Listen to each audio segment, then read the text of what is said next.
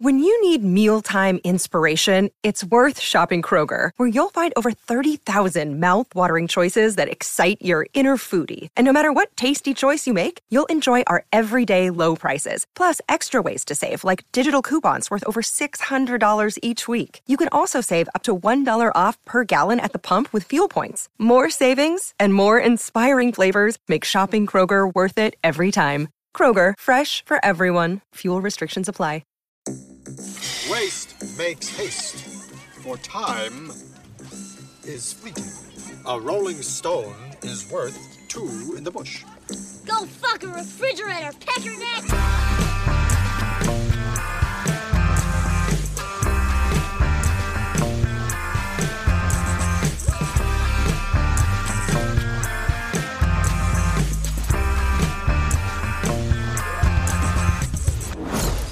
Hello and welcome to Unequal Sequel. My name is Dave and I'm one of the two hosts of this roasting podcast. Oh, and I'm Rich, and I'm the other host of this roasting podcast. Think of me as SpongeBob to Dave's Patrick.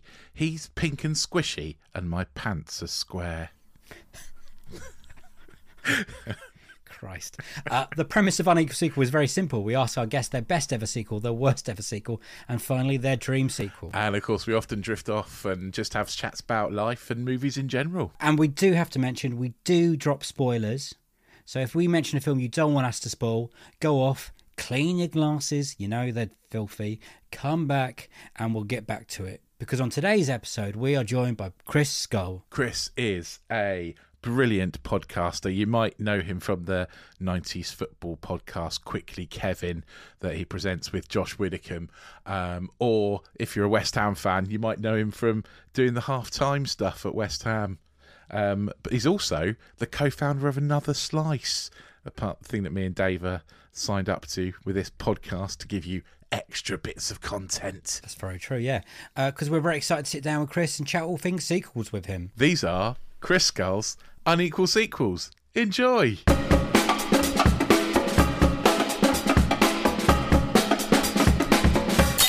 Do you remember the first sequel you got excited about? Oh yeah, Terminator Two, isn't it?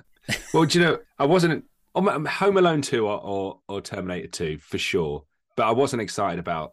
Like no, no one was and eagerly. I don't feel like anyone was eagerly anticipating the sequel to Terminator because hmm. I actually watched Terminator Two before I watched Terminator One, Yeah, me too. And uh, Yeah. Terminator Two is obviously just brilliant. But Home Alone Two, I, I vividly remember. Like I, I remember being really excited about. And my mum had just been to New York uh, the Christmas it was out, so that was like, oh wow, you've actually been to where it's going to be. And when it came out, and, like Home Alone Two as well, it's such a good film. It's so good. It's so fa- I watch it every Christmas. That and Muppets Christmas Carol. Brilliant. You're right. How old were you there? Uh, what was that? Ninety three. It's probably ten years old. So I think that's the perfect age to consume Home Alone Home Two. Alone. At that point, did you dream about being home alone, left in New York? No, that's it's absolutely terrifying, isn't it? I think- Like, when, when you watch it, when you watch it back, it's actually really Home Alone and Home Alone Two are quite frightening films. Mm. The jeopardy in it, when you really think about it, is absolutely terrifying. And it's it's weird when you watch it back in that kind of pre-internet age and just go, "Wow, you've really probably got no way of communicating." Although they do they ring the home phone, oh, they try and ring the home phone. They, they cut the line. Yeah, Why yeah. don't they ring the the line. Yeah, yeah. I suddenly thought, have we just discovered a massive plot flaw? No. Well, the first in the first one, they try to ring the house. The police do, and he hides under the bed. Oh, the police Right. go round, don't they? Yeah. They don't try very hard, though, do they? They just like knock on the door once and then go away. Like, you know, it's like, He goes, sod this. yeah, yeah. So we just knock on the door. He's and not there. We've done our job. Would you say Home Alone Two is better than Home Alone One? I think it. I think it's one of those cases of a sequel being better than the original. Yes, Chris. Well, I think the um the ingredients you look. I was thinking about this. Like the ingredients you look for in a sequel is that you want you want the more of the same but better. Hmm. You want all the same. You, I think you want a lot of the same beats, but you want real character development, more jeopardy, bigger bangs, more explosions. And I've never Donald got Trump. into the yeah Donald Trump. We're actually my wife um, was talking about like going to New York. For, well, I've been trying to get her to go to New York, New York for Christmas, and I was saying like, should we have a look at the Plaza? Should we do you want to stay in the Plaza? like, what's the Plaza? So it's like the number one Christmas hotel in the world. And then like you look at it and you're like, it doesn't actually look that festive in real life. Oh, don't ruin it. I always wanted to stay there and have the fridge with the cookies inside. Yeah. oh wow, yeah, yeah. That would have been magical and just order loads of ice cream. Yeah, my little Yeah. boy has been on about going to New York. He's like, "Can we stay in that hotel?" I was like, "No, it's a thousand pounds a night." it's a thousand pounds a night. Yeah, yeah, yeah. They have got one room that's like three hundred pounds a night. That is like a cupboard. I love that you've checked. Yeah, that was the one I had earmarked. Brilliant. What a romantic trip that will be. yeah. Yeah, but Donald Trump once walked these halls and bumped into Kevin McAllister. You don't understand. What, what what do you think made it a better sequel? Is it is it Tim Curry? Yeah, let, let's let's go let's go through it. I think it if, straight away the the fact the family are in Paris and not Miami. It feels bigger. That that feels like it's got a bigger budget. The fact Yeah. there's more shit like the parents have got no way of getting back. The fact he's gone to New York, so he's not even got the kind of home comforts. It's a great. It's great that with Home Alone two that you don't really notice the plot device of oh your auntie and uncle live in New York, but they're renovating, so they're not. In. So there's an empty house there, and Mm. and when they get there, you know, it's there's holes through the floor. There's like straight away, there's a lot of kind of there's jeopardy within that situation. And New York is fundamentally a scarier place. I think the great character, there's some introductions to the new character. The bird woman plays the version of the scary older neighbor. Yeah. The bird woman like lives a wonderful kind of bohemian life, and actually, oh, you're quite scared of her. That's a lovely little narrative arc in there, and that actually she lives above this kind of orchestra, Oh so she yeah. hears these wonderful symphonies every night, and Kevin kind of gets sees a bit of her world. And then the Wet Bandit, oh, the Wet Bandits escaping is just a wonderful bit of this. There, there- there's so much of it that kind of, it feels so much bigger budget, and so many aspects of it that come together, like the toy store and the Yeah. and the guy who runs the toy store. Mr. Duncan. Mr. Duncan and the uh the was it the little doves? She gives him the little doves. And and then of course when he the whole thing about the Home Alone film is it builds to this climax where Kevin has to take on take on the wet bandits at, in the house. And I think the bit the way they kind of reference the first film, like the paint buckets coming down and oh no, you got me there, and then it's like the huge bollard Yeah. that actually takes them out. And uh, yeah, the holes in the floor. Like there's so many beats in that whole thing that are just so good. And then with it, with it all ending with the fireworks in Central Park, it's like, it's perfectly cinematic. So much more jeopardy, so much more interesting character development. That I think that that's that's what makes it a better sequel. How can you not love it? yeah, how can you not love this? it? And it's festive, and it's one of those. Great, the great thing about I love I probably love Christmas films, and I love Christmas stuff more than anything else. Like I think Christmas Carol is probably my favorite story ever, Charles Dickens, and the Muppets Christmas Carol is the best interpretation of that. And Home Alone, the Home Alone series being based at Christmas, they these are things I return to every year. Like I- I'll Yeah. always I went through about five years of watching A Wonderful Life, and then I got really bored of it. But there's there's certain things, there's like Christmas. I think is just a wonderful moment to watch the same films again and again. Definitely. Yeah. Uh, and the fact that Home Alone Two is a Christmas movie means I think it's always going to have a, a place in the world's heart. Absolutely. When you were younger, do you did you look around the house and think that could be a trap? Because my, my dad was a builder, so there was always drills and round. I was like, oh, I wonder what I could do with that. Dave, you absolute psychopath. Who would who would do that? Well, just in case I was home alone. How do you think you would have fared? I I feel like uh, I Uh, don't think not very well, my. Chris. Even now, even now, if a burglar broke broke in, like I don't know what I'd do. I'd Have you got like a golf club next to the bed or something? no, something? nothing. No, I've like uh, not even pepper spray. Nothing. I've got nothing. Not even not, even the paint cans are in the basement, so I wouldn't be able to get to them in time to chuck them. At, uh, I think if I'd a love if burglar up broke in these days, I'd probably sleep through it, knowing me. Like, Say what you want, not the TV. yeah, not the TV. I have actually Yeah. been burgled when I was asleep upstairs and not woken up. yeah, I have. Yeah, Yeah. it Really? mess. Yeah, me Yeah. too. Yeah, you it's see, you all- should have laid traps. Should have. Yeah. Should have. No. Yeah. They used my housemate's duvet cover to like put all the stuff in, like a massive Santa sack. Like, Was it at Christmas? No, it wasn't. It was. We'd, we'd only Oh. moved in like two. We'd had been in the house like two days. We hadn't even properly unpacked. Oh, Must have been really that is easy to nick stuff because it was all packed up for him. Where was Oh, it? yeah, was yeah. this? I was in Cheltenham. Ah, Oh, that is absolutely terrifying. Yeah. must have been posh burglars. Mate, you're no, yeah, you're no Kevin McAllister. He would have no, dealt with that. definitely not. No, definitely not. Have you ever heard? Well, speaking of like sequels, have you ever heard that someone there was a tweet that went around? Uh, I think it was last Christmas, talking about like what a, what a sequel still involving Macaulay Culkin could look like at Home Alone. Like he could he could be kind of left alone while the family go away for Christmas, and then the Wet Bandits trying to, but you know, have him be an adult, and then the Wet Bandits kind of come back, or have his kids be be left at home alone. Mm. Although I don't know if I just If you're an adult, though, it's just kind of attempted murder, though, isn't it? Like, it's- yeah, yeah. I mean, yeah, those people would have brain damage by now. Yeah, the but amount of now- bricks now- to, to the head they got. Do you know what as well when you watch Home Alone back? Is like it's shock. The level of violence is shocking. yeah, And actually, Especially for kids, yeah. how do they get away with it? because it's cartoon-like, I think, isn't Yeah, it? Like- it's cartoon like, isn't it? Like, uh, I think my favorite bit in that, that of the two films is when um, the taller wet bandit, whose name I can't remember, Marv. Marv, Marv, that's it. Cool. Marv, what a great name. When he's getting electrocuted and you see his hair gets bigger and bigger, Yeah, yeah. and then at the, the peak of his scream, he briefly turns into a skeleton. and uh, you see him. I think that is probably the greatest moment in cinematic history. Yeah, I think he's brilliant in that film. Daniel Stern, I think his name is. My favourite bit is when the bricks are getting his hit his head and he's going, Howie, Howie. Marv, you know, he really Marv actually steals steals the show in Mm. both of those Absolutely, he films. does. yeah. And I remember uh, I wanted to see more of like Marv was the lead in a film I saw a trailer for, and I remember going to my local video shop going, "Can I watch this film?" And it was like, obviously, this, this is a tiny budget film that he's been in the lead for. Like the video shop didn't even have it, but he should have Oh. gone on. To, he should have gone on to really great things. Yeah. He's by far the best thing about that film, I think. Better than Yeah. Macaulay Culkin. Yeah, yeah. both didn't have a career afterwards, to be honest. Isn't it weird when you see Macaulay Culkin now? You see him, you're like, that's not right. Mm. It's like one of those. It's like one of those kind of those, those weird kind of things you look at that your eye can't really understand, like those stairs that just go around that look like they're always going up, but in a circle. Yeah. And like that's how I feel when I look at Macaulay Culkin. Like I just can't really compute that you're that old.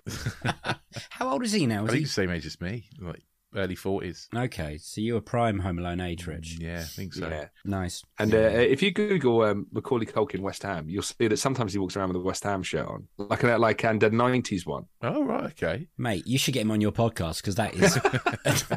Isn't it all fitting together there? It's all coming together. All coming.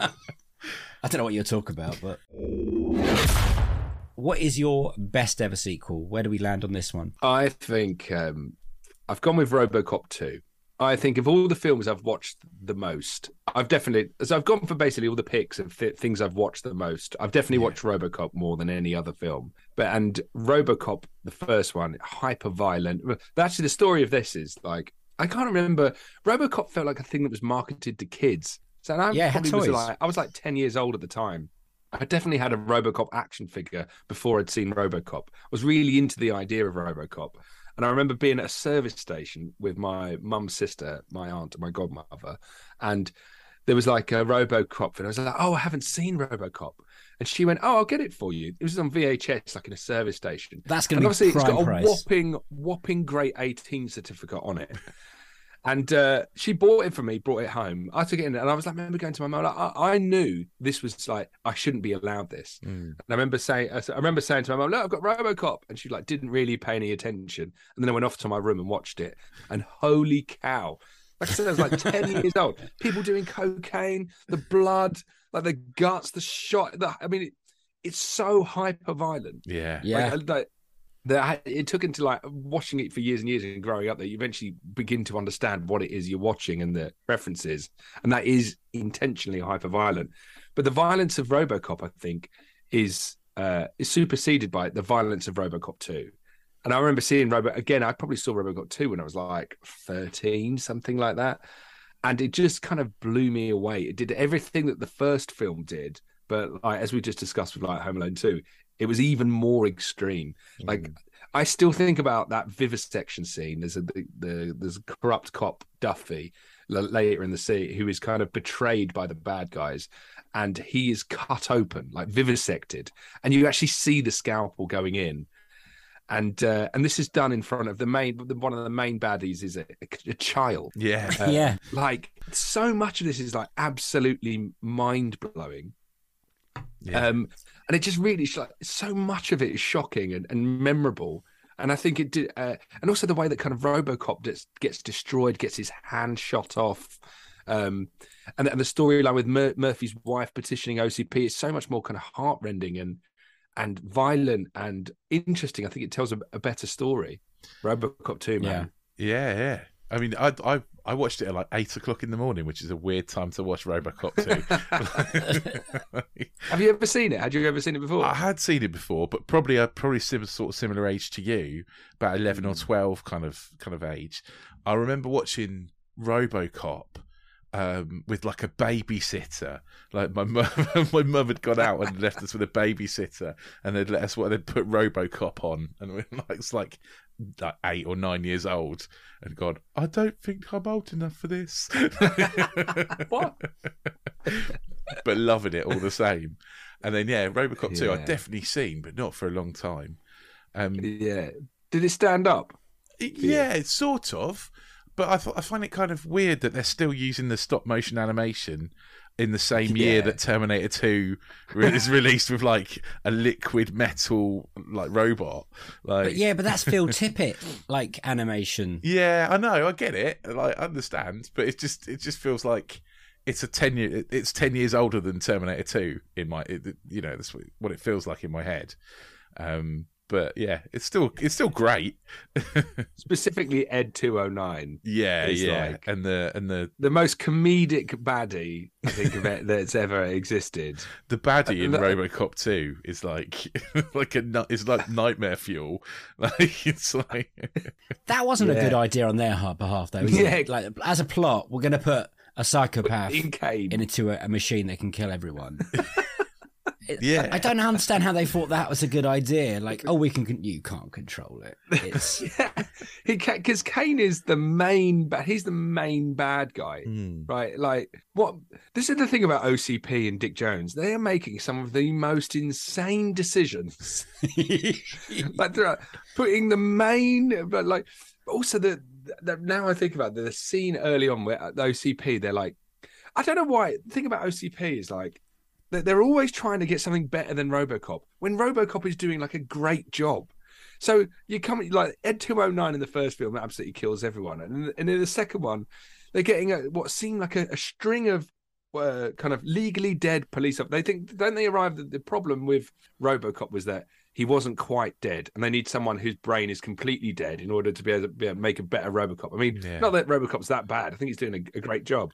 So they go. There's a sequence where they they they get legally dead police officers, put them in these prototypes, and one after another, these new RoboCops just start killing themselves That's again dark, and yeah. again, and you're like, oh my god, like the philosophical implications of that, like.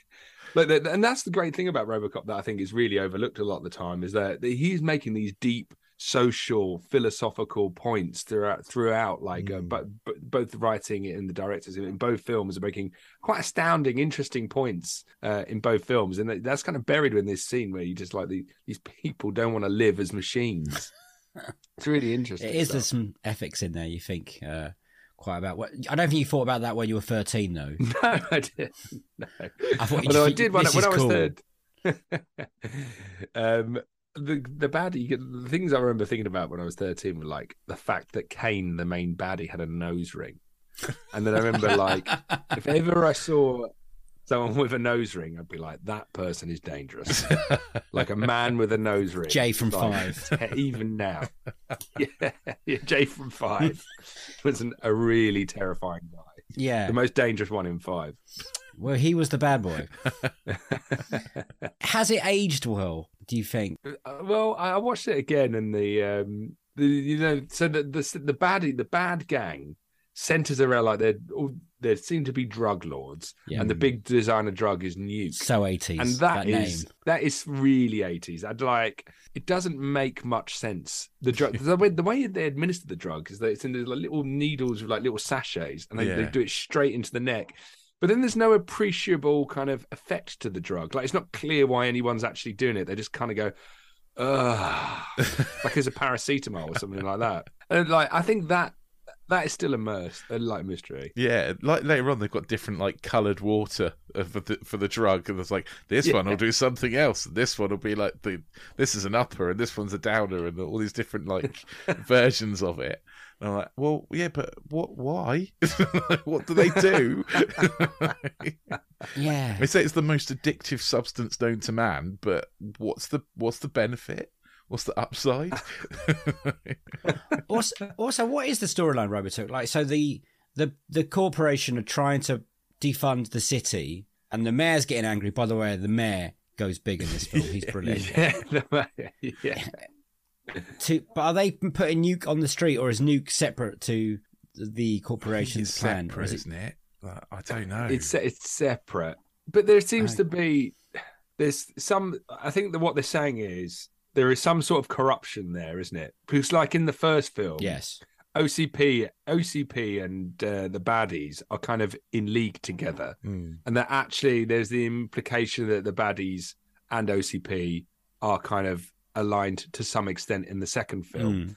but that OCP are, for a capitalist interest are trying to bankrupt the city in order that they have more power and kind of own they the police. of take it, I guess, I over think the, is the yeah, like take over the city essentially, don't they? They want to. yeah, and build yeah. more buildings, like nicer.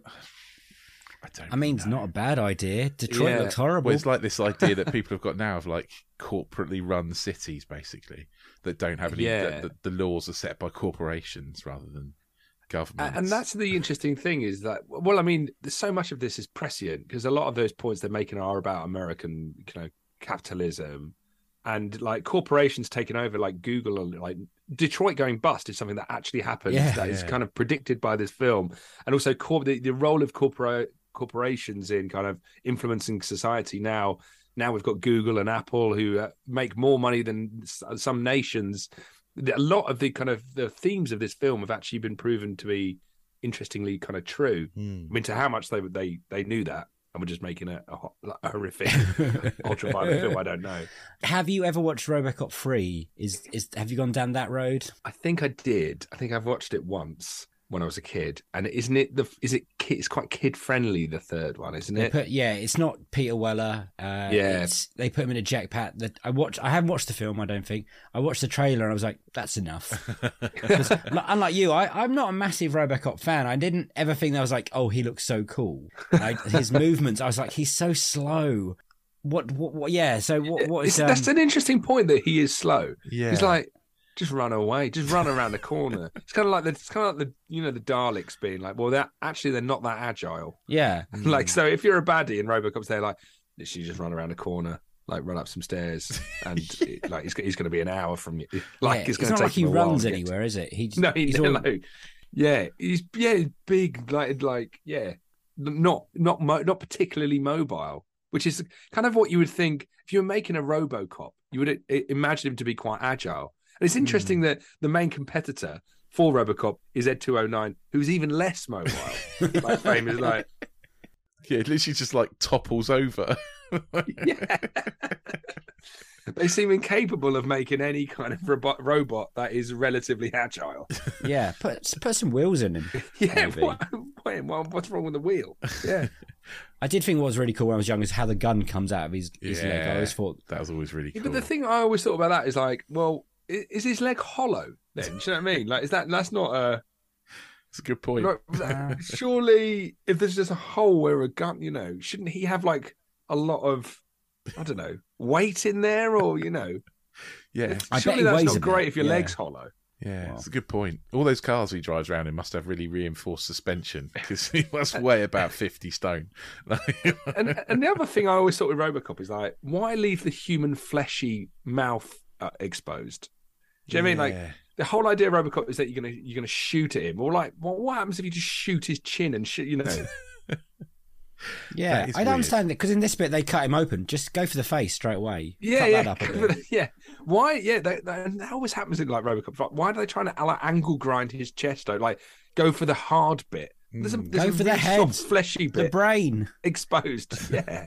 Just take his helmet off. That that scene where the baddies kind of trying to deconstruct Robocop is absolutely horrific. Like you see from his point of view, they're like he's pinned down and they're like Yeah. got one of those pneumatic drills on his chest, like going through him. Yeah. And then they, when they dump him outside the, the precinct, and he's just going, uh, "Oh man, Oh, it's like- That's pretty cool. Well done, Rich. yeah, That yeah, it's well really well done. done. Yeah, so I was just gonna say it's like nightmare fuel. Like You know, you're pinned down, and that's your point of view. and the oil getting like like shot out everywhere. Oi, oi, oi. yeah. Yeah, they wouldn't try that now, would they? As in real life. They made a 2016 and get Robocop. RoboCop, didn't they? I anyone meant, I meant in real life. Oh, Rich, real life. No, Oh, right, okay.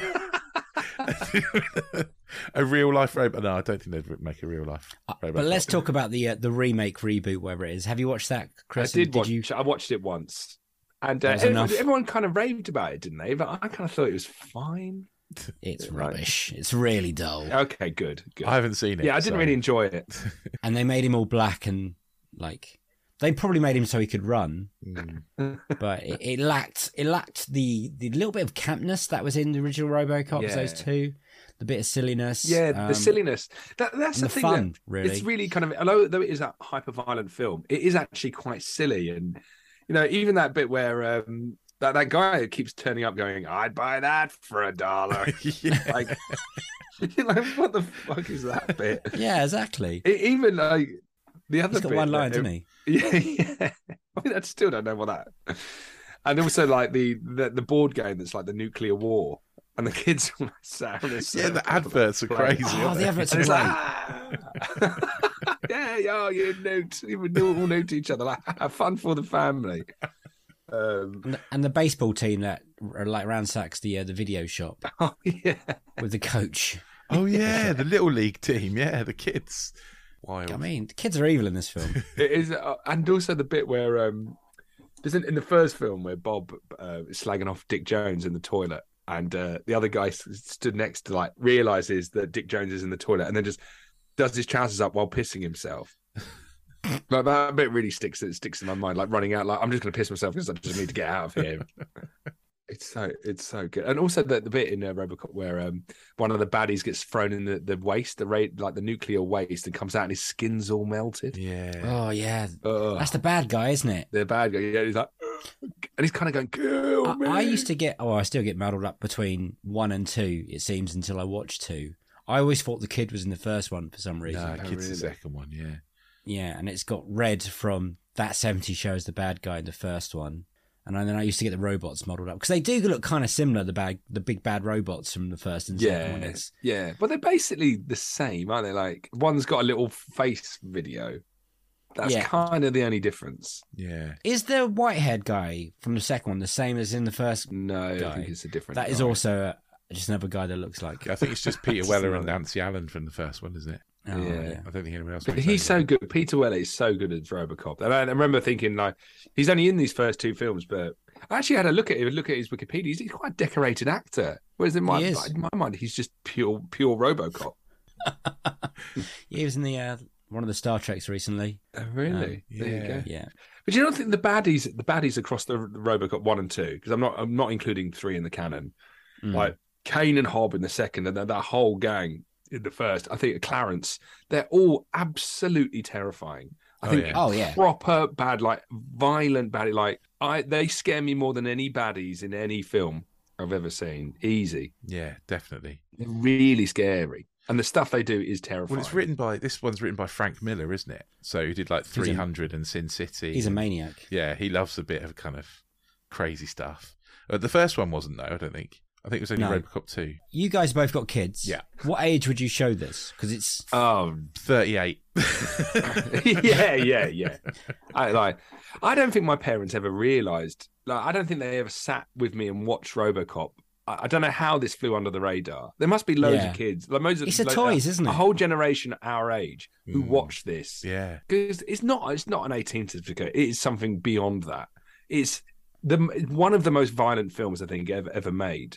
Let's say, like in terms of kind of popular American films that most people will have seen, it doesn't get mm. much more violent than this. And also, kind of, yeah, the critiques on corporate power and, and all that stuff is it's a really mad, violent film that kids should never have been exposed to.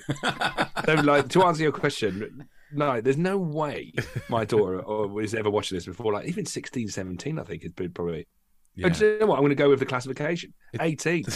would you show like Terminator 2 before this one to your kids? Oh, I would definitely. yeah, I think so Terminator 2 is a bit softer, isn't it? Yeah. Although there's a few, I mean, There's a few bits with the T1000 with a big pointy dagger finger, and you know when he goes for Yeah. the face of the guy, and it has its it has its moments. But that's a bit more cartoony. Like the Yeah. the bit where RoboCop gets gets shot up in the first one when he's actually a police officer. I just rewatched it on YouTube. It's fucking violent. It is, he gets his hand blown off, and he's like, Yeah, yeah. Do you know, do you know what blood's going found? everywhere. One thing I found having kids is that my uh, radar for what is a scary film is completely off. So, like the other day, uh, I I sat down. My, my daughter wanted to watch Aladdin. I don't even know how she knew about Aladdin. I went down to watch it, and Jafar is absolutely terrifying. That big tiger head coming out of the desert in the start, it eats the guy. This is like five minutes in. And she's like, I don't want to watch this anymore. And then, like, the red Jafar when he's hypnotizing the, the, Yeah. the emperor guy. Like, my daughter was in bits after like 10 minutes. I was like, Do you know what? I've got this completely wrong. You are way too young for this. That's when that's a you. I didn't even, maybe it was like, What? yeah, I, I, it's not particular. It's not a PG, but it's terrifying. And Aladdin's getting chased with swords and stuff, trying to like chop his legs off in the big opening number, like se- one of the second second opening number. It's terrifying. You're like, what? So actually, I'm no jar. I'm no. I should absolutely not be in charge of deciding who, can, what ages people can watch films. Is what I've realised. Did you get a telling off from the missus? Uh, she did, yeah. I did get telling off, like, because she was my daughter was my daughter's three. She was absolutely petrified. It's like, what? It's just like, what are you doing, Lena? Watch this. I just thought anything on the Disney section of Disney Plus is a kind of safe space. Yeah, yeah, you'd think so. I wouldn't have imagined, and especially the cartoon, that golden kind of generation of cartoons. I would never have imagined that. But the whole thing is terrifying. What has been the most disappointing sequel? So it's not a, doesn't have to be a bad sequel, but one when you went in hyped and it turned out not to be as good as you hoped it to be. Not as good as I'd hoped it to be. Any point in your life. Hmm. It's hard to look past this one I'm about to talk about because the the disappointment is so entrenched. Yeah. It consumes my whole field of view when it comes to sequels. We talked about the Matrix movies quite a lot in this one. In the Matrix movie, disappointing. but I, well, I- Terminator 3. yeah, Terminator. 3, I mean, Home Alone three. Yeah. Well, No, that's not even like I. I don't think I even watched the the entirety of Home Alone three. I think you get ten minutes in and go, "Who the fuck is this kid?" and you stop watching. yeah. Yeah. It's amazing how bad. I don't want to be horrible to children, but when they can't act, it truly ruins a film, right? Yeah. Is that Oh bad? what yeah, yeah, yeah, yeah, yeah, I'm yeah, yeah. No, no. My wife is my wife is a theatre producer, so um, we're we're always consider like ninety percent of our chats when watching anything is well, they're not a very good actor. Like, like it's all. But Home Alone Three is a, an especially bad example of that. Where you're like, why? How have they cast this guy? like, surely not. Speaking of which, like, uh, one thing my wife showed me the other day was uh, the kid in ET. Have you seen his audition tape? Is uh, It's is on YouTube. amazing. Yeah. Oh my god. Like oh, it's incredible. It's so good that um so he's acting a scene where they're taking the the authorities are taking ET away from him. And the kid is like he's acting it's amazing piece of like it's obviously just an audition tape. But Steven Spielberg ends it like this performance is so good. Spielberg's just like, You got the job, kid. Like the end of the day. Like it's incredible, isn't it? Yeah, he just cries on like on call. Like Spielberg's telling him what's happening. Yeah. And then you can just see this kid's face changing. Like this is, you can see why he got this. It this sort of worries me when a kid can do that. I'm like, are are you going to be a psychopath? Like, you know, that much control over your emotion, You're that good a liar, essentially. like, I remember um, one one thing I because obviously my wife wife works in dr- the dramatic arts. I remember this um, Russell Brand interview with Kelly Brook years ago, and uh, and uh, Russell Br- Kelly Brook was talking about Billy Zane, who she was going out with at the time, and- and she was saying Billy Zane is just like he's such a good actor. He's so good. He's so good at his profession. And Russell Brand said, "What do you mean he's good? Like he's good at pretending stuff is happening when it's not. That's what you're saying." So, I always say like when my wife says, "Oh, that's so," like Mark Rylance is a great actor. I'm like, "What do you mean? He's good at pretending stuff is happening when it's not." That's what. That's basically what you're saying. yeah, that's it. He is good at that, though. Mark Rylance. Oh, he like it. To be fair, I think he's incredible. Like Wolf Hall. yeah. I mean, that's the se- sequel I'm looking forward to. Bring up the bodies. We've been waiting for that for so long. Wolf Hall is incredible, Mm. and so actually, in terms of the sequels, I'm eagerly anticipating. Bring up the bodies is. I don't know if you've seen what have you seen? I've seen Hall? Wolf Hall. Yeah, it's great. Oh, Dave, cancel your plans for the rest of the day. It's Okay. it's incredible. And was an interesting thing I, I read about it was that, um, which is something I've always wondered, which is obviously it's set around the time of um, Henry VIII. Henry VIII is Thomas Cromwell. He's kind of the story of his kind of chief advisor, which is like 1500s. I think, how's my so, maths? yeah, Something something like that about that. But so I've always wondered, like the director made the decision that it would be sh- there would be no artificial lighting. It would be shot completely natural light. So if it's, if if it's nighttime, it's candlelit, and if it's daytime, it's the actual light. So you get a real sense of what it would have been like in the 15th century. What how these things were lit, how Henry VIII kind of spent his evenings, how Thomas Cromwell, like, would, you know, it, it was so atmospheric for that reason. And it's got some amazing actors in it. Obviously, Yeah. uh, our boy Rylance being the, the top dog. Yeah, it's really, really good. I've written it down on the list, so I will watch it at some point. But that list is very big now. What is your worst ever sequel? This is my worst ever sequel by such a long margin. That like actually going back and and and kind of rewatching a bits of this and kind of researching it brought back all the anger I felt at the time. And my my worst ever sequel is Jurassic Park 2: The Lost World, which actually was a box office hit. And it was a box office hit because the first film is absolutely incredible. I think it's a generation defining film. I think the fact we still have a franchise that every now and again spins out new films is testament to the fact this first film is absolutely incredible. I remember being in primary school and we would there would be conversations around how many times you've been to the cinema to see Jurassic Park. Like competitions like I've been three or four times. There'd been nothing like Jurassic Park. It was kind of like looking back with an adult's eye, it's kind of like what Spielberg was doing with Jaws, where there's this big kind of there's a beast out there, and the fact that it's hidden from view for a lot of the film, but when it makes its entrance, it is like, oh my god! And Yeah. the special effects applied. I mean, it, it's easy to forget that the special effects in Jurassic Park, like we hadn't really seen anything like that. Uh, I certainly hadn't. When when it, when we when you watch Jurassic Park and the dinosaurs, you're like, this is absolutely mind blowing. And the terror, the storyline, the characters, the kind of expanse of Jurassic Park. It felt like the device they use of kind of going around the park. Uh, so you feel like you you are someone who's been, you know, you're going to Jurassic Park yourself. You're going on this ride, and you're you're you kind of you're not witnessing these characters. It feels like you're there yourself. You're kind of along for the ride.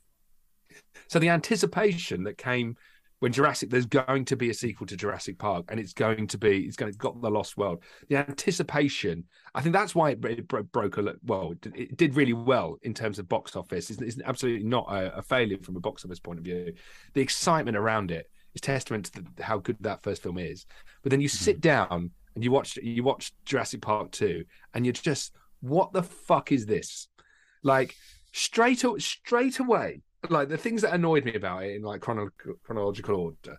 Why are they going like Michael Crichton actually wrote he, he wrote the book. I think I think in terms of like the, the way the story came together, there was a lot of pressure on Michael Crichton to write uh, the sequel because they knew they wanted to make a film. So what but what I don't understand is why not go back to the original island? Why are you going to a this brand new island that is so obviously an invention? Because you see on the first film, like the idea of this second island is is the place where they grow the dinosaurs before they bring them to Jurassic Park. Hmm. But you see in the first film the eggs hatching. They're growing the they're growing the dinosaurs on Isla Nublar. The first one. Why do they need to take them to the second island? It's like I just don't buy this. And it just feels like because you want to go back to Jurassic Park. It's really annoying. So straight away you're going, oh, well, this is a completely new island. The other thing that really annoyed me about the the opening moments of the film is kind of like you get uh, Doctor Doctor Hammond. There's, I don't really understand this. Doctor Hammond wants someone to go back to this island where the dinosaurs are grown and kind of inspect the work there and just kind of observe. Uh, Why are you picking Jeff Goldblum like Ian Malcolm? Of all the characters from the first film, why why have you picked Ian Malcolm? It doesn't make any sense. And in the book as well, the first book, Ian Malcolm is basically killed off. He spends the in the book, he spends the first book dying, and then at the end you're told he's dead. And then, but the film's slightly different that Ian Malcolm kind of survives. Hmm. But then in the book, Michael Crichton actually does he does this in the second book. Like he goes, "Oh, actually, Ian Malcolm did survive that. Oh, they- they'd written him off, but he didn't actually die." But Ian Malcolm is kind of like the, I'd say he's the most annoying character in, Jurassic, in the first Jurassic Park, and I and I'm not sure. Jeff Goldblum is not a leading man. I love Jeff Goldblum. I've watched him at Glastonbury on the jazz stage plenty of times. That's it. but he's not a leading man.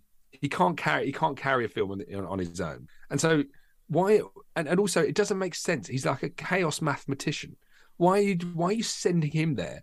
And then there's once he goes, there, there's a bunch of exposition once he gets there. That which is that oh, he's actually his girlfriend now. Like in the first one, we kind of knew nothing about dinosaurs that much, and he was kind of a bit of a flirt, trying to shag everyone. And then by the second film, he's like, oh, well, actually now he's going out of like a dinosaur expert. And oh, and she's already on the island he's going to. Uh, and oh, and by the way, his daughter's also there because she stowed away and no one realised. Like, what the fuck is this storyline? Why have you got the most boring guy, like the most, for me, the least interesting character from the first book, who has no good reason to go back to a dinosaur island, and then there's a bunch of exposition that basically his whole family's there now all of a sudden. Like, so what the fuck is this? What the fuck is this? Uh, Are you with me so far? I keep, I- Keep going, it's glorious. totally with you. I mean, I I don't agree with everything, but I'm with you. So then the film start like Pete Postlethwaite is actually quite good in it, but then the, the kind of film starts, and obviously there's this whole in this whole nefarious thing where they're there to kind of investigate, but it turns out they're not there to investigate. They're there to kind of kidnap the dinosaurs and bring them back, yeah. which is fucking insane. Like after everything we learned from the first book, like the other thing is that, that isn't it like InGen, the company behind Jurassic Park, is on the verge of going bust. How the fuck they haven't gone bust after the failure of a theme park that killed a bunch of people? Yeah. basically had to be completely written off. Like I can't think of a worse corporate disaster than what happens in Jurassic Park. The fact that InGen are still uh, are surviving, and how there hasn't been a huge inquest into this business. The fact that they they're barely surviving and the kind of the hail mary pass for InGen to survive is go back and grab some more dinosaurs and bring back. We'll turn it into a theme park. That idea is more fucking mad than the first idea in Jurassic Park. We'll have a theme park in San Diego because that that sounds safe. Like, I mean, how many mad ideas have we already touched on? So any they send they send them there, and again, the thing in the first film, you've got that that hunter character, uh, the clever girl, who's kind of yeah. like the one you're meant to be putting your trust in. We're like, well, we'll be okay as long as he's there. But you've already kind of you've blown that because it's like, well, you, these these game hunters are actually no good when it comes to dinosaur. But the idea that in the second film there's like, oh, actually, we've got Pete Postlethwaite now, and these guys, these guys actually do know what they're doing. The idea that they could bring a T Rex back like successfully is absolutely insane. Like it's a, as just an idea. So anyway, they're there trying to do that, and then basically you've got the, a lot of the same beat. You've got a lot of the same beats. There's a lot, you know, the dinosaurs are after him. Some of them are getting eaten. But you've got just mad bits that don't really make sense, like his daughter being into gymnastics. The scene where the Velociraptor is kind of about to eat Ian Malcolm, and his daughter in the, in the first practical application of gymnastics in the history of humanity spins around a pole and basically kicks a velociraptor and it runs away and they all escape. It's a good job she was like doing parallel bars and not like rhythmic gymnastics, wasn't it? To dance around with the ribbon. oh, that could be Yeah. with a fl- could have done that with a flare in the first one, maybe. Maybe. like, Could do. it's kicking the dinosaur. The, the, the next big problem I get. So anyway, we're meant to believe they eventually get a dinosaur on the boat, and they back to San. They get the T Rex back on the boat to San Diego, and then you see the boat crash into the dock in San Diego, and you're like, why? Why is the the, the boat crashed? Because the T Rex has basically eaten everyone on the on the ship. How did that T Rex eat everybody on the boat? it's massive. It can bear, it can't leave the docked area it's in. It's huge. So so what happened there? The, the, the people on the boat were just walking in, checking on the T Rex, and it was eating them one by one. Like I can I can tell you there was a deleted scene that there was also a raptor. Oh, boat, oh. oh. apparently. oh right, well, but you sense. you don't know that watching the film because I've many years I was like, why is there a, just a uh, a bitten arm in that little cabin that Yeah. no one's touched? How does a T Rex get in that little cabin and destroy the guy that was driving the Yeah. boat? Apparently, there was a raptor that you don't see, don't know. So, Kara. Oh, but yes, that's also why it's stupid. but yeah. Well, okay, that make that makes sense, but it's a deleted scene, scene so it's not within the canon yeah, exactly. It's not mentioned. so it, it doesn't make any sense. Agreed. And then the, the, the kind of the scene that really bugs me is like when the T Rex is. I mean, it's called like it's in one hand. On one hand, I mean, it's it's so shit in a way because the whole idea of the T Rex is like it's they're on this tropical island and there's something dangerous about it being like you know the danger of this, this dinosaur on these islands. It feels quite alien, like the the environment is quite alien. Yeah, you get an alien walking through San Diego, but it's just like this feels just fucking cheap and shit. Like, why have you gone down the like the T Rex has escaped, is walking around a neighborhood? And then there's that scene where it's like the kids like, there's a dinosaur outside my window, and the parents are just like, don't be silly. oh my god, there is a dinosaur out the window. Like that scene really fucks. I, don't, I can't even. I don't know why. I can't, I can't put my finger on it, but it's so against. It feels the spirit of Jurassic Park to have a stupid, shit, cheesy 1950s sitcom scene where you know the dad's like, oh, there is, oh, there is a dinosaur. Ah! You know, it's just like it's almost slapstick. Yeah. And it, and again, it's just one. It's another one of those like you don't need like you don't need light relief here. I don't know why Spielberg's done it, but it just speaks to the fact the film is so clunky and shit and just doesn't know what it is, and like it's just it's just throwing a bunch of shit at the wall and just seeing what sticks. Mm. And this is the whole reason that Spielberg doesn't do sequels anymore, right? That yeah. is- It's, it, so I was just reading. It's interesting because it, he even said I was reading the Wikipedia for it earlier, and he, he even says it's shit because he says he goes. What's it? He said he like he goes into every sequel too confident. I've made a gazillion dollars, which justifies the sequel. And he Yeah. comes in like it's going to be a slam dunk, and it's always inferior to what I've done before. And he says I'm talking about Lost World. But isn't it interesting that I mean? It, so it just really fucked me off, and yeah, like I, I, I hate it. I hate it. And actually, I've kind of I love Jurassic Park, but even the the rest of the films, I don't know. I haven't really. I've what They're I've flicked them on, and they're not that good. Yeah. And it, it's hard to do. I appreciate because the first film is so seminal, but. the Lost World is especially shit for a bunch of stupid own goals that aren't necessary, like Ian Malcolm being the lead, like being Jeff Goldblum being the lead, and a, and a, a plot that doesn't make any sense at about ten different junctions, and the fact that they're not on the same island, and it's just I hate it when people make a sequel and they're like, there's only about ten percent of the cast of the original, Mm, and it's not in really, it's not in the same kind of place. yeah. it It's so would have, like the fact it was a a box office smash. I think speaks to the fact that they could have done almost anything and it would have been Well, it, it was a smash because we had kids like us who were Yeah. literally probably going in dressed to toe Yeah, yeah. in Jurassic Park Yeah. stuff. Like I had Jurassic Park everything, uh, and then you go and see it, probably like dragging your parents, going, "We have to see this movie." There's dinosaurs again, and then yeah, it's it's a, a crushing disappointment, letdown, all of the above. Uh, the only good bit for me is the the bit on the in the. They're, they're getting attacked in their, their coach thing and the glass cracks. That's the only. Oh bit. yeah, and like you and when said, they fall down and it kind of goes off the cliff. that's good. That's that's a lot of Spielberg tropes in that bit. But the bit when the dinosaur gets in, on land and they just drop Pete Postlethwaite, you're like, where's where's Pete gone? Why is he not hunting the thing he wanted the most? Where's where's this gone? Yeah, it feels kind of like two different films in a place. It doesn't Yeah, it really mesh does. together very nicely, and you like all the cast don't have any chemistry. Yeah, Yeah, that's true. Yeah. That's true.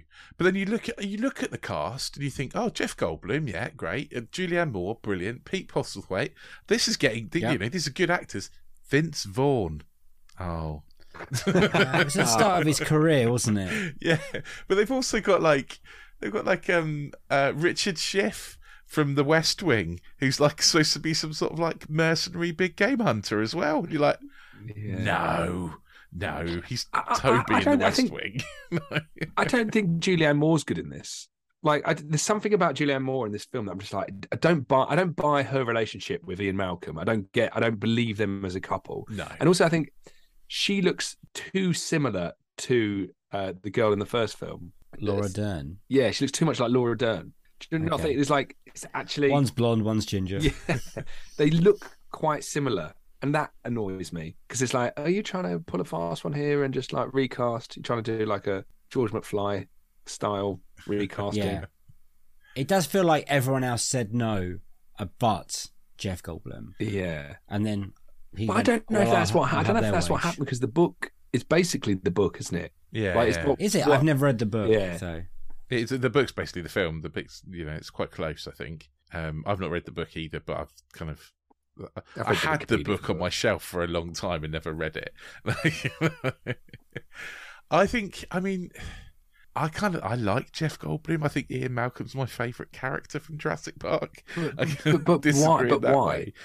But not as a Well, lead. because he sees everything differently to everyone else. He's the one that f- that, that kind of while whilst everyone else is running around going, "Oh, isn't this amazing?" He's the one that going, "This is going to go bad.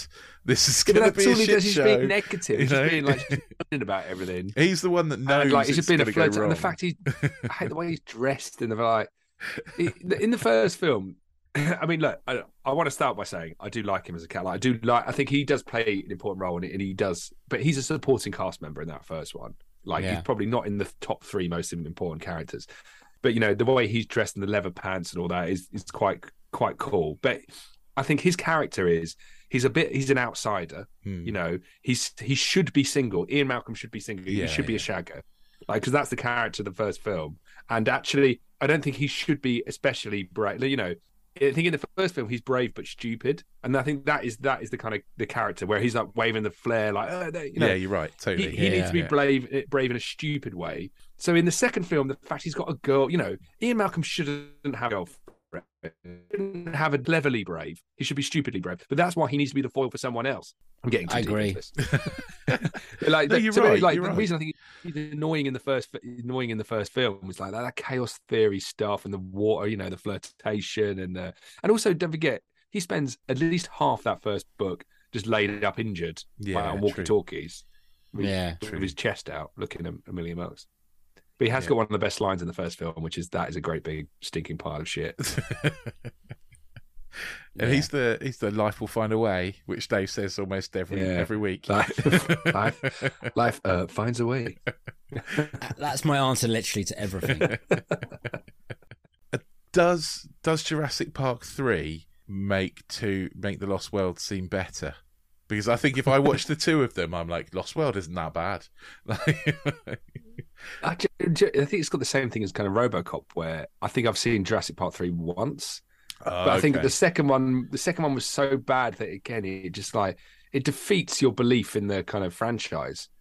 It's, I mean- it's amazing how like one film can really kill a franchise. for Yeah. people. like like even Ghostbusters, like the, the Ghostbusters reboot. You're like, oh wow, you've like you've fucked this. Like, I think yeah, that's probably I can't. What happens in Jurassic Park three? I can't even remember it. uh, a kid gets stuck on an island on an island on this island, I think, isn't it? The same island. is this yeah. island, yeah. So a kid gets abandoned on this island for like eight weeks and manages to survive, and then his incredibly annoying parents turn up, played by Téa Leoni and William H Macy, to like go and save him. And it's got, it's got Sam It's Neill got as Dr. back. Grant. Yeah, they managed to rope Sam Neill in to go and help them to Oh yeah, that's get right. this kid, That's find right. his kid, and it's just Téa Leoni running around going, Ben, Ben. Yeah, and the dinosaurs get bigger. yeah, yeah. Uh, And it's crap. Sam Neill should have been. crap. He should have been the lead in the second. He should have been the lead. I think I think I Sam agree. Neill. Yeah, I think you're right. I think Sam Neill would have been better as the lead in this one because he's more. It was more Sam Neely kind of scenes, wasn't it? It was more Ian. Yeah. Mal- uh, not Ian Malcolm. It's Ian Malcolm doing an impression of. It's, it's Jeff Yeah, Goldblum yeah. trying to be Sam Neill. Yeah, Yeah, basically. Yeah, you're right. I wonder why Michael, because I think it was Michael Crichton who basically made this decision to bring Ian Malcolm back. And I'm like, I hmm. wonder why.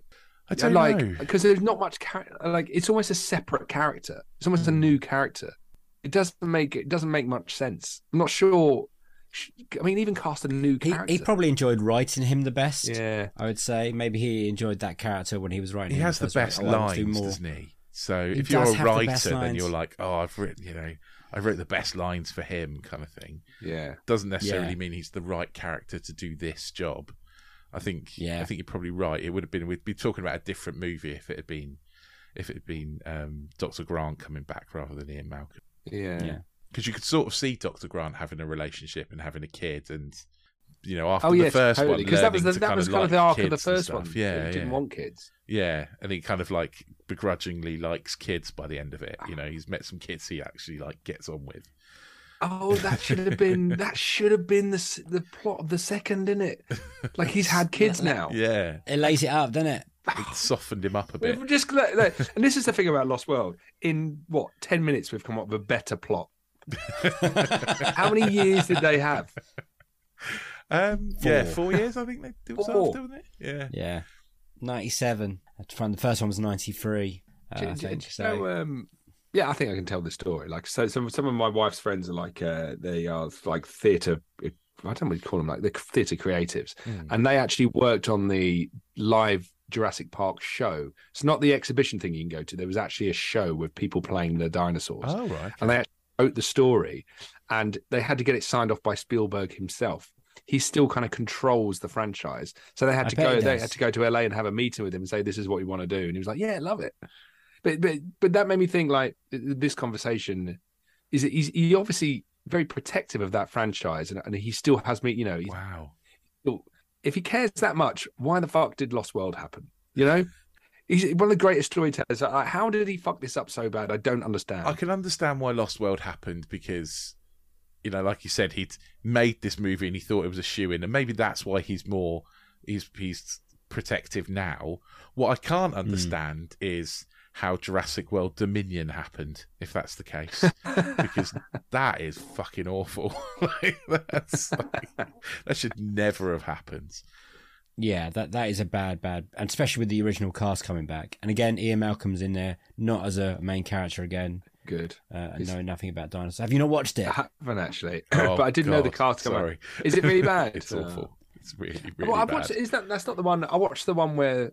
I mean, this is such a stupid plot device. They put something on the Velociraptors that basically controlled them with Chris Pratt. yeah, yeah, that's the first one. Yeah, That's Jurassic watched that. World. yeah. And it's like when they control the Velociraptor, you're like, oh my god, this is like so you jump in the shot. hate the last. yeah, the, the Jurassic World Dominion. Just don't watch it. I think. Just, really I think the, don't. The, It'll ruin it. yeah, the best advice is if I mean if you think the Lost World is bad, it's a masterpiece compared to Really? yeah. This this leads on to the next question actually really nicely, which is you said earlier that you, Jurassic Park three put you off watching the rest of the the series pretty much. Yeah. Is there a, a franchise that you've given up early on, but then you came back to, or you've given up on the first film, but the second film you're like, oh, that's much better than what it should be. trying to think. It's a tough one. This Do you is know the what? toughie, you- oh yeah. So yeah, uh, the answer to that is that the Avengers ones. Okay. right? Like, I so I try, I try and do this thing of making sure I have my finger on the pulse of popular culture. And uh, although I hadn't seen any of the Avengers, I haven't. Re- I'm not really into comic book films, but that Avengers Endgame film that everybody was losing their mind over, I was like, I'm going to sit down and force myself to watch this.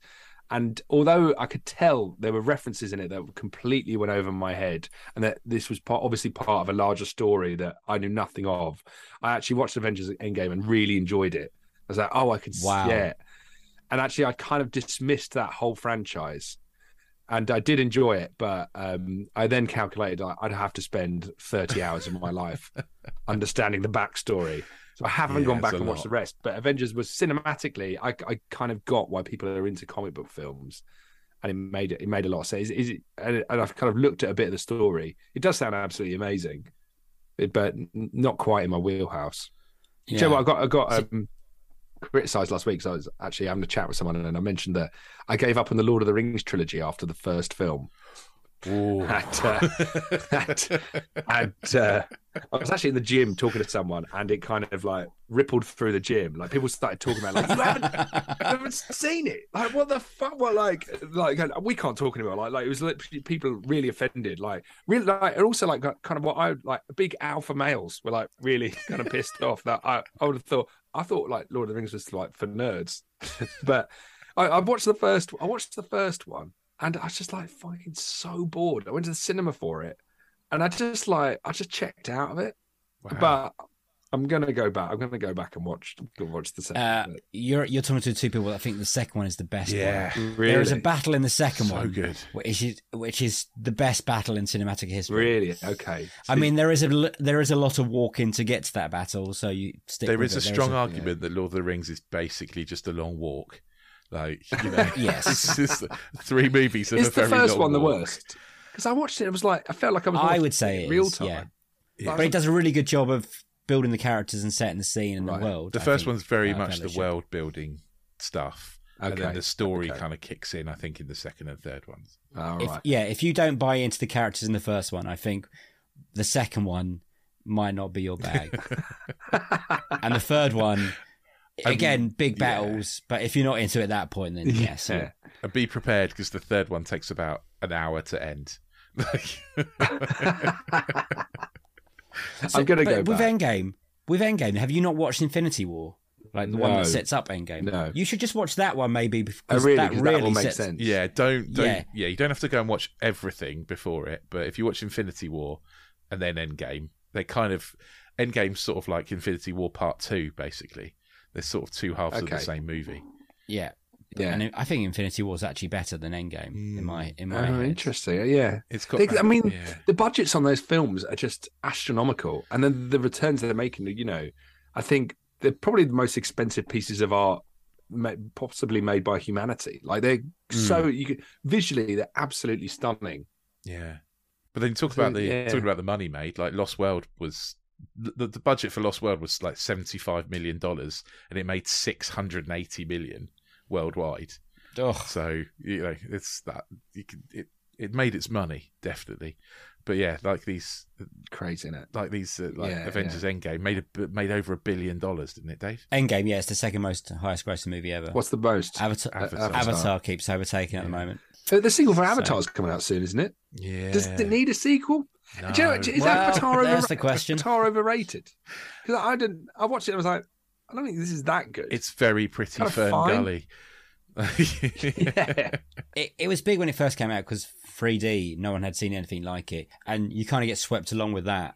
And it is really good in 3D, but then you, if you watch it at home on your normal TV, you're like, well, it's colourful, but it's like Dancing with Wolves kind of Yeah. thing. Like Rich said, it's Fern Gully. It's kind of a mixture of stories you've kind of seen before. yeah. And I, I struggle with the characters of Avatar. You don't really give a shit about anyone. That's my biggest complaint about it. Uh, it's going to have like five sequels, so it's James Cameron's putting his rest of his life into it. So it's a bit of a shame. yeah. Blimey, well, they're all waste of But time. we have to wait and see because, like, for, yeah, it's, James Cameron's such a make- G, like um like I watched it. I got quite into Titanic. I mean, it's a real shame we can't have a conversation about Titanic being a sequel, but sadly there we are. but like uh, James Cameron is like I, I didn't really know much about him, but when I really sort of kind of got into Titanic and I watched a lot of documentaries that he'd made about Titanic and kind of like how obsessed he got about it. And what a G like! I really thought, oh, this guy's an absolute genius. I mean, as a personality, I He is, imagine yeah. he's an ab- he'd be a, ni- I wouldn't want to be married to him, but No. he is an absolute genius. And I think, like, I- it makes me a bit sad that he's going to spend the rest of his life making Avatar films. I'm like, do something else, mate. yeah, I'd love him to do something else.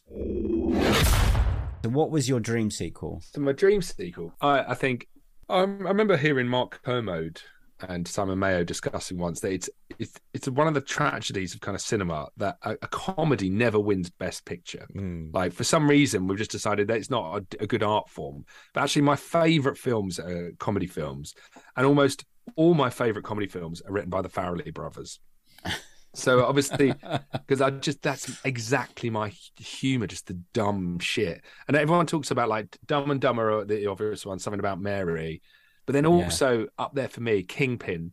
And the Heartbreak Kingpin's Kid. great. And specifically, actually, the Heartbreak Kid. Of probably of all the Farrelly films, I would put that Heartbreak Kid second because it is. So, Have you ever seen it? Oh my! No. Ben Stiller one. yeah, Ben Stiller. It is unbelievable. It's so silly and so funny. It's really good. You've got Ben Stiller in it. I'd actually say that is one of the most underrated films in the world. But this would be, I think, for me, is the most underrated film ever made.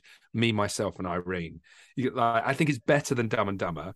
Is and, and actually the Far- Farrelly brothers haven't. They've, I think they've only done Dumb and Dumber two. I think it's the only sequel that they've ever done. It might be right. yeah, I think so. I think but, you're uh, right. Yeah. Me myself and irene is a classic it has and when you and actually like i was reading it's got poor reviews but if you speak to people who've seen me myself and irene have you you guys watched this We Oh, watched yeah, it yeah, yeah. just recently it for this. is is it not packed full of incredibly stupid hilarious moments and if it's a bit of a road movie but it's constantly surprising you like, like stupid stuff that's happening like the character of whitey who you think has killed his family but it's just a backstory because he's quite scared of like jim carrey and like yeah. this idea that Hank, Hank and Charlie, kind of this, Jim Carrey obviously plays two characters who are kind of he's he's, he's having a- kind of an internal battle. Uh, where he's been a nice guy all his life. People have been treating him like shit, and he de- develops his alter ego called Hank, who actually just is rude, obnoxious. He basically um, plays like Clint Eastwood style characters. Uh, so you've got like Jim Carrey just doing this wonderful performance, and then, and then Renee Zellweger's the kind of love interest, and uh, and just hilarious plot devices and a brilliant movie. Uh, and uh, yeah, one of the things that really makes me laugh about the kind of plot twist you don't expect is like towards the end of the film where Charlie get, grabs the guy's gun. Is like, no, no, no. He puts the thumb over the the gun and he just blows his finger off. yeah. Which is like you've, that's a trope you've seen in so many films. this is the genius of value. How many times have you seen the good guy put the hand over the gun and the, the gun just go away? And Yeah. guy, the, the whole movie ends and they've just blown his thumb off. then you get that scene after post credits where they're like they're all in the lake trying to find his thumb. But um, it's just there's so many laugh out loud moments. Another one of those devices is like like when uh, Jim Carrey is uh, Charlie and Renee Wigger's character are tra- traveling across the country and he comes across a cow in the road. There's die. There's like on the way out, and she's he's like, "Oh no, he's still alive." He goes, "Oh, ah, gonna have to dispatch it." Good night. They start shooting the cow again and again. And runs out of bullets and starts trying to strangle it. like let go. That is such a funny scene. But then the callback later on in the film where the police are like, he shot a cow seven times. Damn thing's lucky to be alive. But how they go, they find a trope that is like something you're used to and completely twist it. Yeah, yeah. Like they do that again And and there's again. the cow in the credits, isn't there, with like a neck brace on?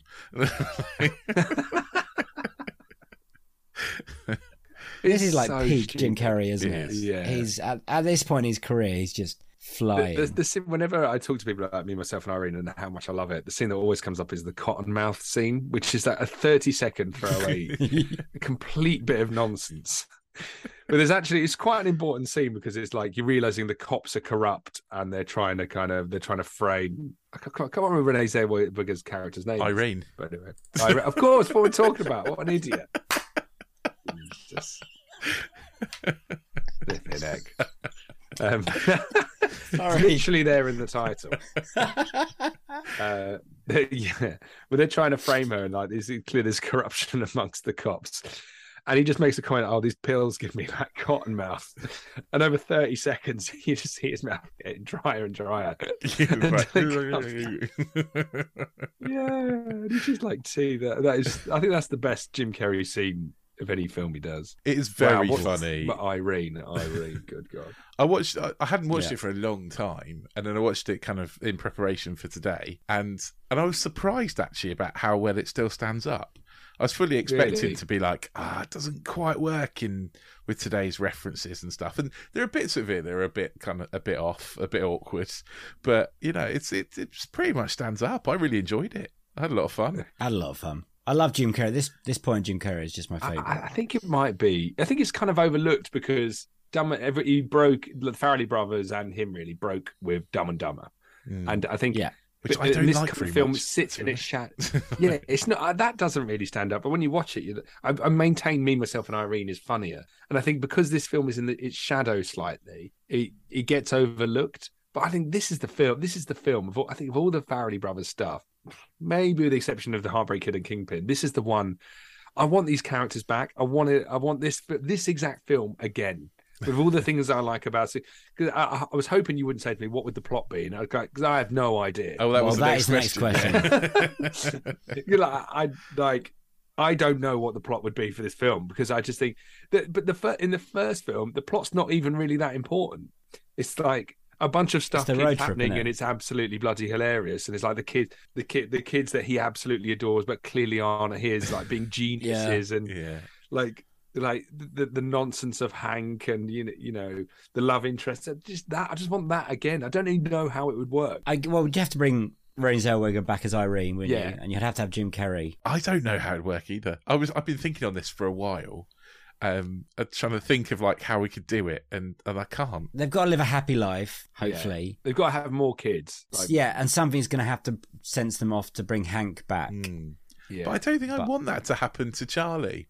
Like I don't think he yeah got to a, such a nice place where he wasn't bottling up all his anger anymore. You don't want him to have to get to a point where he's where he's so disturbed he has to bring Hank back. Maybe it's a maybe it's a different personality. Maybe it's not Hank. Maybe he's refusing to Oh. cry. Uh, or well, something. It's been 22 years since the first film, right? So I- I think, what if that Renee, uh, Irene, Irene's character had died, So good. and that actually he's, you know, he's Okay. mourning her loss, but he's got grown up kids now, and actually that her loss has brought back Hank, and that actually Oh yes. And maybe Hank did something when he was kind of and he's got to go on the run. But then it turns out Hank didn't do anything. What about that? There could always That's be a fun. ghost Irene. yeah. But yeah. But you know that you know like Jim Carrey and Renee Zellweger started going out after meeting on this film. Oh, did they? And I've always Yeah. thought yeah, they, they you went could out tell because their chemistry. Talking about their chemistry in chemistry's the bad films. unbelievable. So but good. also, does that speak to the fact that everyone was having a good time on this film? Because I think that Mm. really comes that really comes across. Like you can just tell everyone has great chemistry in this film. And what I love about Farrelly Brothers film is that you you see it in this because they're from Rhode Island where this film is set. yeah. And there are some I think all their films are set in Rhode Island, pretty much, aren't they? yeah, oh that yeah, that could be true. Um, yeah. But there's what I love about Farrelly Brothers films, specifically this one, is like you occasionally get people turn up who are so obviously their mates and not actors. Do you know what I mean? Like the performance. And uh, having just slagged off like people have no right acting in films, I, actually I love that about Farrelly Brothers films, where it's really clear someone is not an actor, but actually it's quite nice. Like in the same way that I love that scene in Goodfellas where Martin Scorsese's mum plays the character who it's a really authentic performance, but you can tell it's not an, an actress's. You know, this is not. It lends something to the film. It makes the film feel friendlier. Yeah, yeah. Because the end of the end credits, it has all the people that that you think, oh, this is just all their mates, isn't it? And it, it says, oh, these are all the people that that were cut out of the movie, basically. And it, they're not all cut out. They are. God, it goes yeah, on it goes on for ages. It's all the different names of all the people that are in it. And you're like, they are all your friends. And they're all the people that live around like, Rhode Island where you filmed this, aren't they? Yeah. would you have liked to release that your sequel now, like 2022, or would you have put it like 2010, 2012? That's a good When would have question. been peak? Does Farrelly Brothers humour work now as well as it did back in the? I think. Do you know what? I think Dumb and Dumber Two is better than Dumb and Dumber One. Fuck we- off! Really? No. Sorry, sorry, listeners. It's kind of Nah. more. Nah. It's just. a stu- It's probably more. I kind of enjoyed it more. The, Chris Hewitt from Empire had the same uh, argument, and I can't. Really? can't get on Did he? So, oh, we're, Yeah. we're in a me You're in, you're in good company. He's he says there's some really good jokes in there, but I would put Dumb and Dumber two in my worst Really? sequels ever list. I think Dumb and Dumber is top quality comedy. Oh, I I'm think not a big there's fan. a joke every 37. How are you don't know. Jeff Daniels and, and Jim Carrey are so good in that film. I watch it and just laugh. I don't know. It's just too much. I all the time. me. Time. I just. I don't think in, in the second one it doesn't work because of the gap and the actors are not I've really never into seen the it. second and, one. and it, the way it looks, I have a problem with the way it Oh, looks. the way it looks because it's a bit too polished, too sh- much of a sh- yes, yeah, Yeah, yeah. no, the first one does have this sheen like it's been recorded on a VHS. You know, it feels like it's dulled, passed it's around, dulled like, yeah. slightly. Whereas in the second, it is quite like whoa, it's quite shiny, a shiny film. I don't know. The first, like, I'm not sure the first one stands up that well. Like, I think it's really good. gonna have to rewatch it. But when you watch it back, you're like, I don't know, it feels a little bit clunky and it's slow in paces. So I, really enjoyed the second one. But to- to answer your question, I think I'd rather than meet myself and Irene sequel now. I just want more, Okay. Far- more Farrelly brothers. They need to increase their output. because they're not working. They're not working together anymore. It's just Are they not? it's Bobby's. No, it's just Bobby. He's done Green Book was the one that he won an Oscar for the other. Oh yeah, the That was year. Peter, not And Bobby. I f- oh, I knew it was one. yeah. Still, yeah. Still getting the Farrelly brothers wrong. And then he's released a, a film recently. Is Rich checking? I'm looking for me. now. I'm just looking now. Um, so he's got one coming out in 2023 called Straight Man. Oh, no, it's a TV series. Right. That's not a. it's- I don't think you said. I'm pretty sure he, he released the film last year again or this year. doesn't look like it. Oh, so they No, never worked okay. again after Dumb and Dumber Two. Yeah, That's, that was do you it. think they fell out on it then? I don't know. I think working together as brothers, I, like the Coen brothers now don't work together. They've broken up, which is Wow. bizarre. Wow. I didn't know Um, that either. They've just yeah, they've decided to go away. I don't think they've anything bad. They just have different ideas and different movies. I don't think Peter wants to make these kind of comedy anymore. He's well, he's won an Oscar now for Green Book, so It's yeah. but so that I, I mean, it's never going to happen, is it? I think that isn't it sad that like people people still seem to go on these art like read. Obviously, they're talented enough to win win a Best Picture. Like they're that good at writing and, and, and creating movies that they just happen to have, have applied all that to com- comedic films for the first part of their career, and now they've gone on and showed we can make dramatic films. And isn't that isn't that the shame of the art form? That it's overlooked. there's a lot of directors that do that, like Adam McKay, who did like Yeah, the Step. Brothers, he's now come out and making like Vice and The Big Short and the the Netflix film. Uh, Jay Roach, who did the Austin Powers for comedy films, he came out and did Bombshell a couple of years ago uh, about the guy, the head guy who runs Fox. So I think if you start in comedy, you, you serve, you seem to be going that way. and that's because I think it comedy is harder. I think it's harder to make a really yeah, good comedic absolutely. film. And and and then this is why I think it's such a shame. It's so overlooked when it comes to award ceremonies and discussions of what the best films are. Because comedy films never. I remember Hangover came close to it. Did Hangover get nominated for it? like a comedy? I can't remember. Or it was in the picture. I can't remember. It was in the discussion about it, but it never. Of course, it never won it. And it's like these people who are making comedy films have the chop to make great films, and you ra- rarely do you see people go the other way. And I think Yeah. I think that's the real shame of like comedy films is like it's it's seen as a kind of lesser art form when actually I think it is a higher art form. It is harder to make a decent comedy sequel. Definitely. Yeah. They are. Yeah. Hangover, I like Hangover Two. between. Hangover Two was good. No, I haven't watched it recent enough to comment on it, but Hangover Two and Three are both fine. I think are both good. I mean, Hangover is really good, and Hangover Two and Three are just as good. talking about a director that's gone from one to Hangover is the guy who did Hangover did Joker, Yes, Uh, Yeah. of course. There you go, mate. which is you know some people like that film, some people don't. I don't.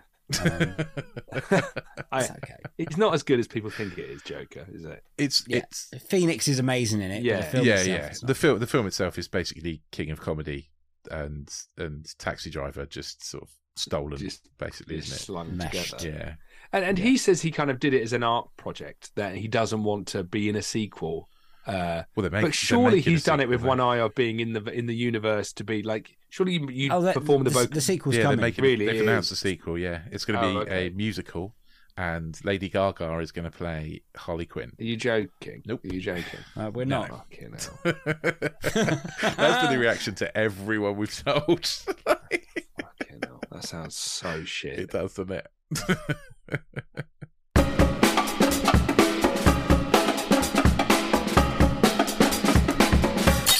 Those were Chris Scull's unequal sequels. Lovely choices, Dave. RoboCop 2 as best surprised me, Rich. I'm not going to lie Hmm. to you because it's not great, is it? I mean, well, it's not bad, No, that is that is very true. but it's about what it means to you, though, isn't it? Like That- you that is know, true. If if it was, you know, it, it it's those memories that it invokes. We all say that about sequels. Is it's more about what it means to you than anything else.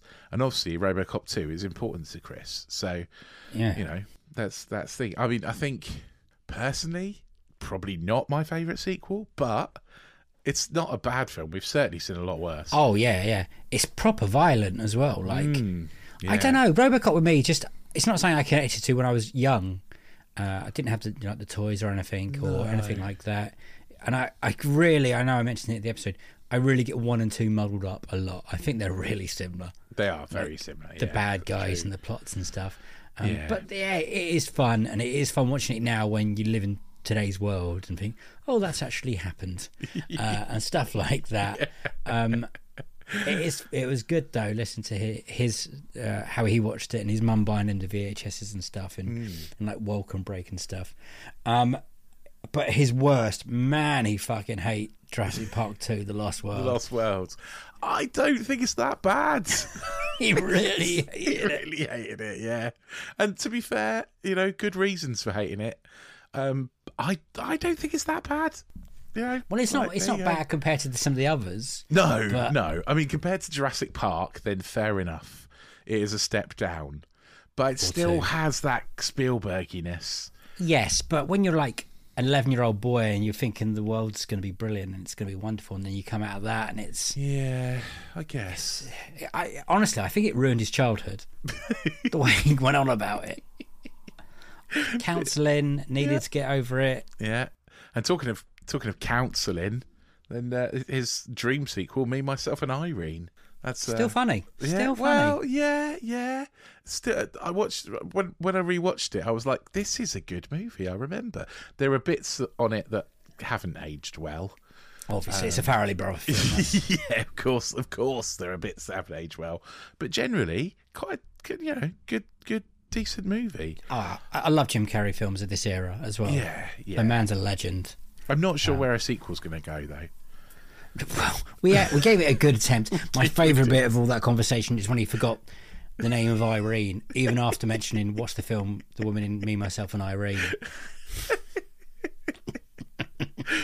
That was Oh, that was very make- funny. It still makes me laugh. I'm never going to let him forget it either. it's great, man. But uh, yeah, you should go check out Chris's. Well, obviously, check out Chris's podcast, uh, Quickly Kevin. Oh, we love with Josh Widdecombe with- and past guest Michael Marden. Yeah, Um, absolutely. we I, I'm a, a listener of Quickly Kevin because I'm Mm. very much a big fan of 90s football, mainly because it's when Man United won everything, uh, and it's my happy period. 1999 is still the greatest year of football ever, uh, and now in recent time, Man United have not been where they were in the 90s. Oh well, never mind. oh dear, yeah, what go a shame. Never that. mind. It's a great podcast. Go listen to it. It's really funny if you like 90s football, 90s stuff. Really, I music, like 90s film. football a lot more than I like football today. So, That's you weird know. because you're a Liverpool supporter, and now it's going a lot better than it was well, in the not really. I mean, if I had, if I picked a top team, it would be Liverpool. But I'm kind of more of a Cheltenham Town supporter these days. And you're also a rugby fan as you're sitting there in yeah, Gloucester. I am. Yeah, sitting there in my Gloucester rugby top um, because they're playing today. But yeah, no, I'm yeah not really that into football to be fair. But 90s football, definitely into 90s football. the no- the nostalgia, it's wonderful. Yeah, it's wonderful. And if you're a Quickly Kevin fan and you've tuned in today to hear Chris, and you thought, do you know what? This this movie sequel, this movie sequel podcast is actually pretty good. I might want to listen to more of those. Well, you can. We've got loads more episodes for you to go back to listen to. Hit the little subscribe button, hit the auto download button, and we'll drop into your pod player of choice every single week. We have interview episodes, we have rambly extra episodes where me and Dave just talk about stuff movie stuff, obviously not just general stuff. Um, and yeah, all that stuff. And if you enjoyed it, then give us a little like, give us a heart, give us a five stars. It really helps us to promote the, the podcast. If you really like it and you want to hear a bit more from Chris, then you can join us on Another Slice. It's anotherslice.com forward slash unequal sequel. It's an eh, extra subscription service. Pay two ninety nine a month, and we will drop a sequel to every single one of our interview episodes. Plus, we've got some bonus trailer breakdowns. We've got some other bonus content coming on there too. There's gonna be loads of extra stuff in the extra slice. You're gonna get so much for your two ninety nine. It's crazy. So yeah, go go ahead and do that. We understand times are tough. Not everyone can do that right now. So if instead you just want to check us out on social media, we're on Twitter at unequal sequel and Instagram also at unequal sequel. Or you can send us an email, unequalsequel at hotmail.com. Let us know what you thought of the podcast. Let us know what you thought about Chris's choices. I know, I'm sure there are people out there who are going to have strong opinions about these choices. So let us know, and we'll read out everything that you let you tell us on our monthly roundup episode. Perfect. I was I actually I dozed off for a minute. I'm not going to lie to you there. Cheers, mate. Thanks. No, because I just I, I trust you so much. So You're so trust. dull. I fell asleep. No, no, trust. Definitely trust. I was thinking about I was thinking about the next step. Anyway, thank you for listening, everyone. We really appreciate it. Go do everything that Rich said. Go look at another slice. We've got lots of stuff coming. Uh, I've got nothing else to say. You got anything else to say, Rich? No. Okay, it is a are you from me, which is goodbye in Swedish. I thought you said "Hey you" from me. No, no, like, oh, are okay. you, are you, Oh, okay. are you, are you in Swedish and goodbye, and it is a goodbye from him. Bye. Go do some stargazing. It's beautiful at night. Bit foggy though today. No, it no, it, it is very foggy, especially where we where we live, Rich. I think it's the most fog. It's the most foggiest part of the world. Do you reckon? It is always foggy here. when I moved here, I hadn't seen anything like it. It was It's crazy. like Silent Hill. Bye.